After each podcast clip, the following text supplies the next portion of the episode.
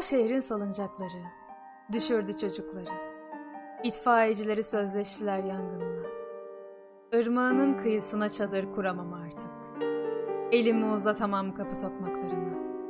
Çaylarını içemem bildik park kahvesini. Irmağının kıyısına çadır kuramam artık. Arkadaşlarım bir daha beni o şehre beklemesin. O şehirde çektirdiğim son hatıra resmini o gün düşürdüm cebimden. Getirmesin bulanlar. İşte bundandır. Bu kalıba uymak için benden törpülenenler. Halbuki ben her seferinde uğramazdım yıldızlara. Hatta bakardınız, karşı çıkmışım insanların gündüz gözüyle öldürmelerine. Karşımda öyle sessiz durup bakma bana. Süsten, güzellikten usanmak, sıyrılıp atmak vardı sırtımdaki çiçekleri. Bir kederi ya da masum kederi kendine hışımlamak var.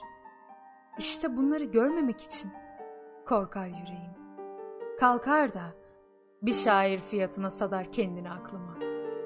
Çocukluğumun ok ve yayıyla kadim bahçelerin yollarında, ıslanmış ağaç kümeleri arasında bir serçenin göğsünü nişan almıştım ki serçe omzuma kondu ve ben mahir bir ağacı oldum.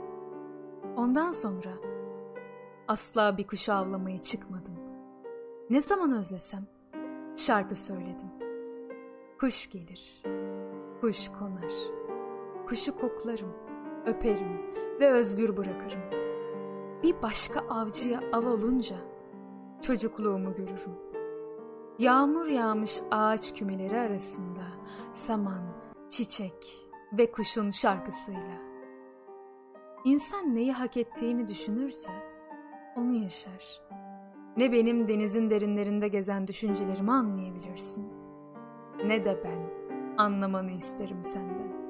Benim isteğim denizle yalnız kalmaktır.''